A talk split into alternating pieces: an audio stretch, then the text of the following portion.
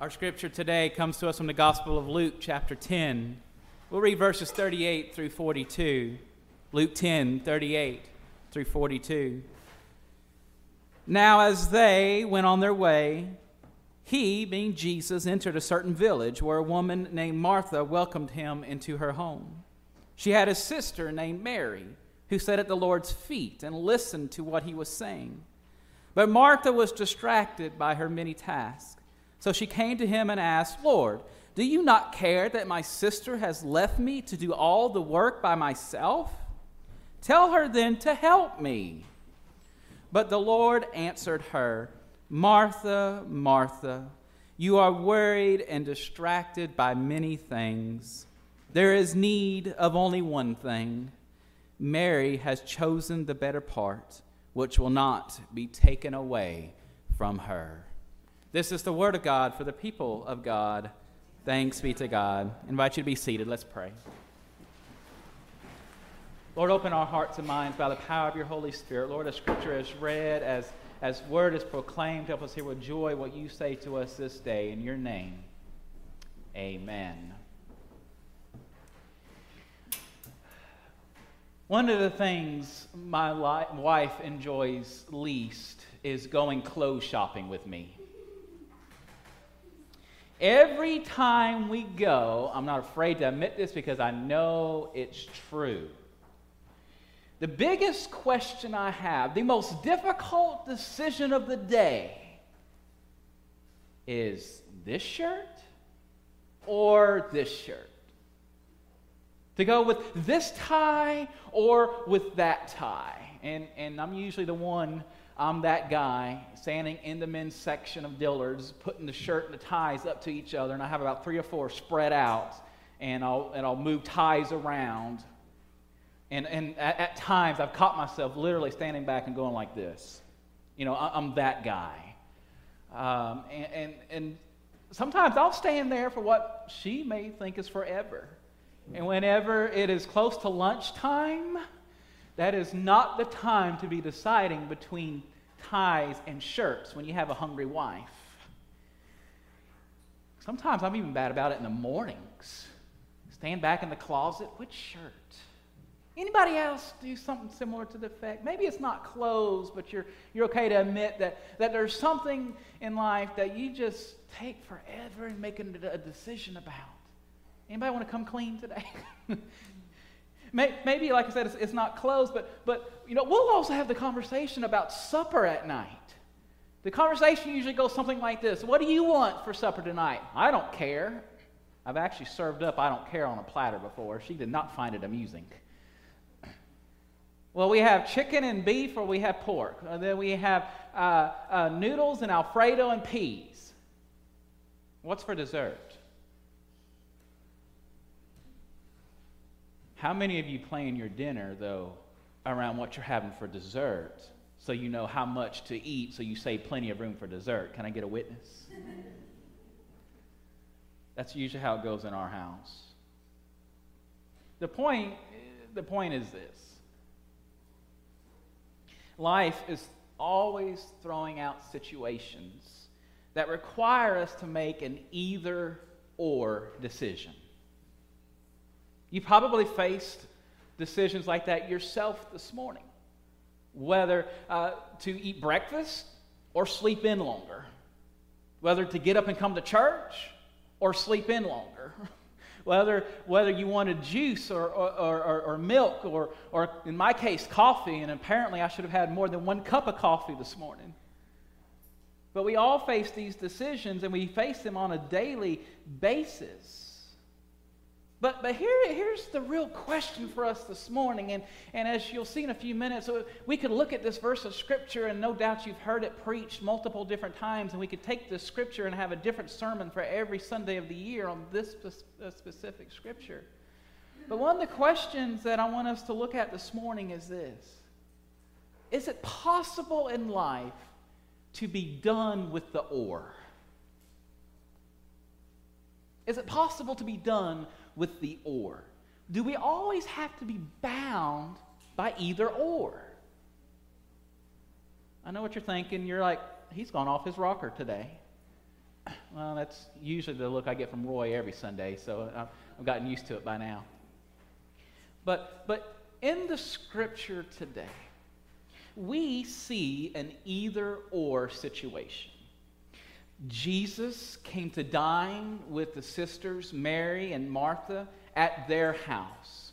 And, and we know uh, in the beginning of the scripture, Jesus was likely with the other disciples, and there's no telling how many other people uh, were there to dine as well. So this could have been a major house party. It could have been just Jesus and by this point the 11 disciples and then Mary and Martha. We don't know who from Mary and Martha's family was there. We know that, that some uh, male had to have been there because they could not have owned the house because of customs in first century Palestine.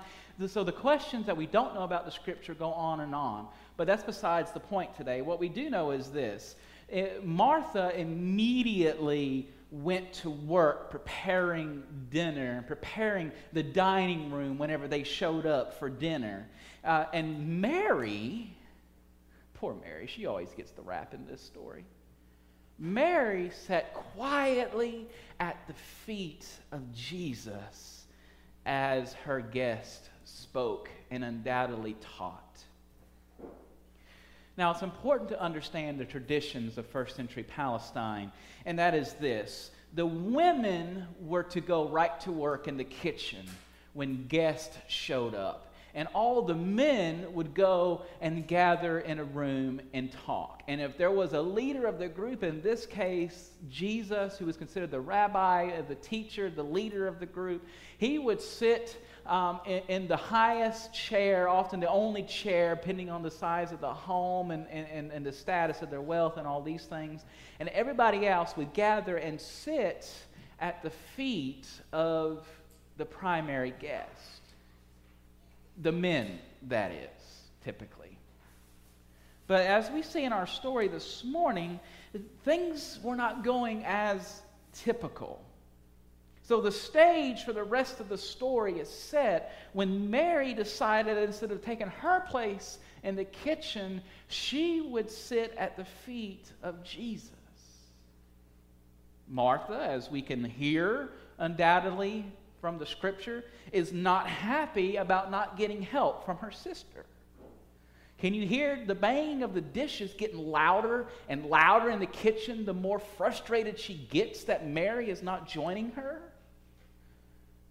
I don't know about you, but whenever I get frustrated, those dishes start flying a little bit harder than they would had before. Anybody else testify to that? So, know, there, there's actually there, there are numerous dueling forces at play in this situation. And there's so many things that, that we could talk about here. We could talk about contemplation versus activity. We could talk about productivity versus relationship. We could talk about practices versus presence. We could talk about duty versus love. And all those would be valid topics. And undoubtedly, this passage has been used to preach all of those dichotomy forces. But, but oftentimes in, in teaching or, or, or in preaching these contrasts, we tend to focus on the latter of each of those dichotomies, which the latter of each of those is represented by Mary. The, the love, the presence, the relationship, the productivity, the contemplation.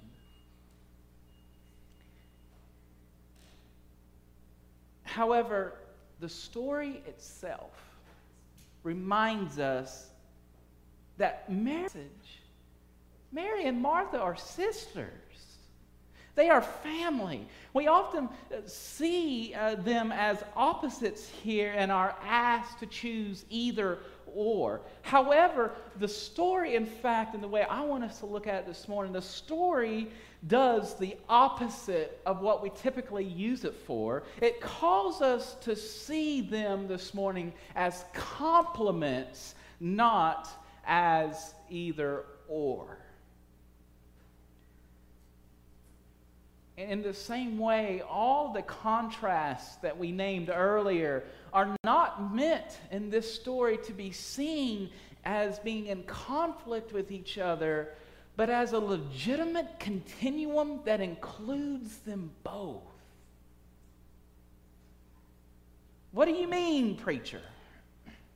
I'm glad you asked. This is not a story of having to choose between contemplation or activity. This is not a passage about having to choose between practice or presence, of productivity or relationship or, or duty and love. It is a story of how each of these either ors actually work together to build off of one another. How many of you have ever used something battery operated? Well, no doubt you did this morning. You got a cell phone? You got an alarm clock, you have a remote control, you have a coffee pot, perhaps, you know, whatever the case may be. We probably all use something battery operated this morning. Are you with me? Say amen. Then you have personally experienced the result of what happens when polar opposites work together. Didn't know you were going to get a science lesson this morning, did you? Well, my wife's a science teacher. I, you know, there's nothing I can do about that. For a battery to work, it must have a negative terminal to push the electrons along the circuit to the load or to the item that's being powered.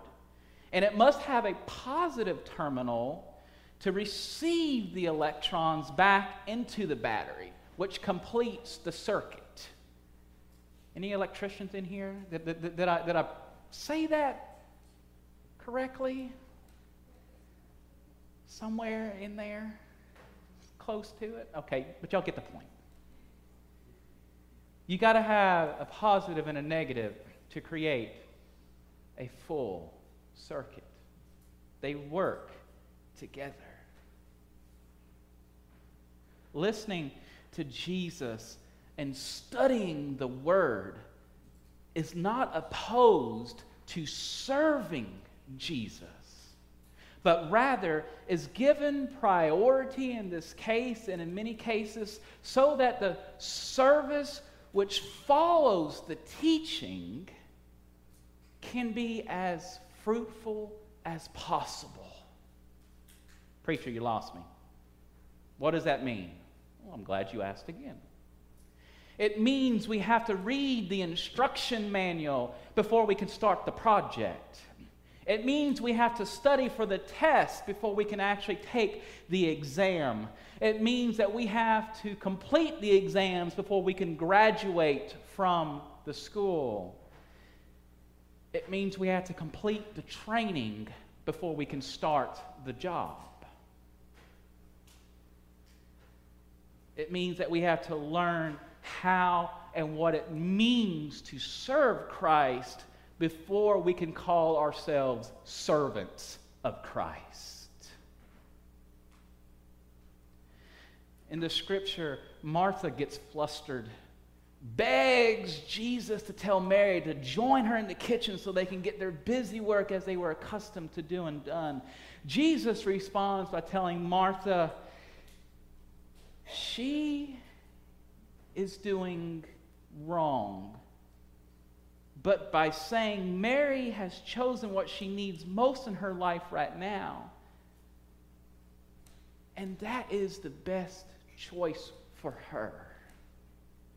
Martha was doing what she needed to do in the situation, but Mary was doing exactly what she needed to do in this moment.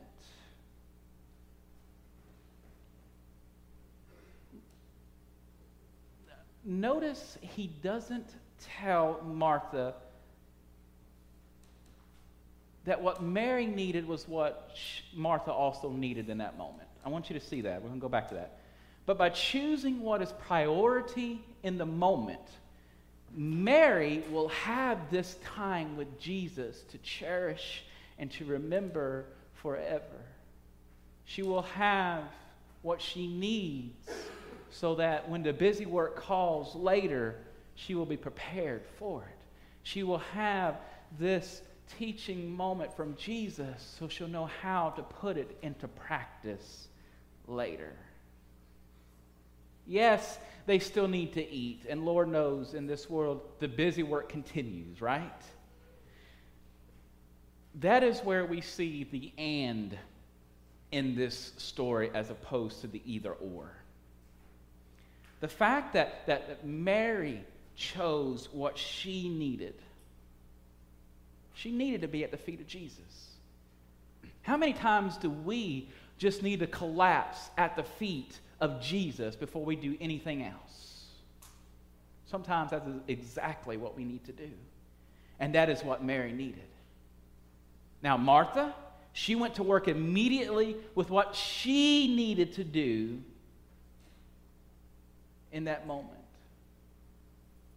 And although these are uh, contrasting and dueling fo- uh, forces, it goes to show that we can be done with the or and we can have the and.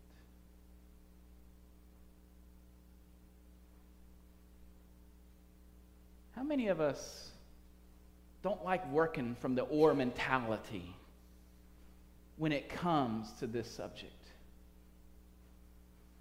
How many of us don't want to see this walk with Christ as, as one where I either have to learn or I have to serve, or I have to sit in here or I have to go out there? That's not the way it works. How many of us need to approach our walk with Christ with the and idea of serving? Imagine what our church here and around the world would look like if we quit operating in the either or state of mind and we started operating in the world of and. What does that look like? That's a different question for every person in the room. What does it look like for you when you need to just be at the feet of Jesus? To soak up the love, the teaching, the grace, the message that you need to hear. So that when the time comes, you know exactly what it looks like to go and to do the work of being the servant of Jesus. What is being called the busy work in this passage, as it were. The actual loving, the actual serving, the actual following. They work hand in hand, they go together, and we all need them both. Some of us are ready for this service time. Some of us, I know me every week, I need to be here. I need to be at the feet of Jesus. And then there are times when I'm ready to be in the kitchen doing the work. So then the question is this the challenge is this Decide if you are Mary in this moment and you need to learn better how to serve this week. Or, or if you are Martha and you are ready to see the fruit of your preparation. Our graduates come forth and they have been preparing for years. And now you and the world are ready to see the fruit of your preparation as you move forward from this time of school into the time of application of, of more school, but a different kind of school, of work, of learning, whatever that may look like for you. But we are all needing to make that choice today. What does it look like to not have to choose between either or, but to go with the and? Of serving God. This is the gospel message for us all. Where are we? What do we need? What does that look like? What would it look like if we as a church together made that decision? And then we taught somebody else how to make that decision as well. This is the gospel. Glory be to the Father, to the Son, and to the Holy Spirit. Amen.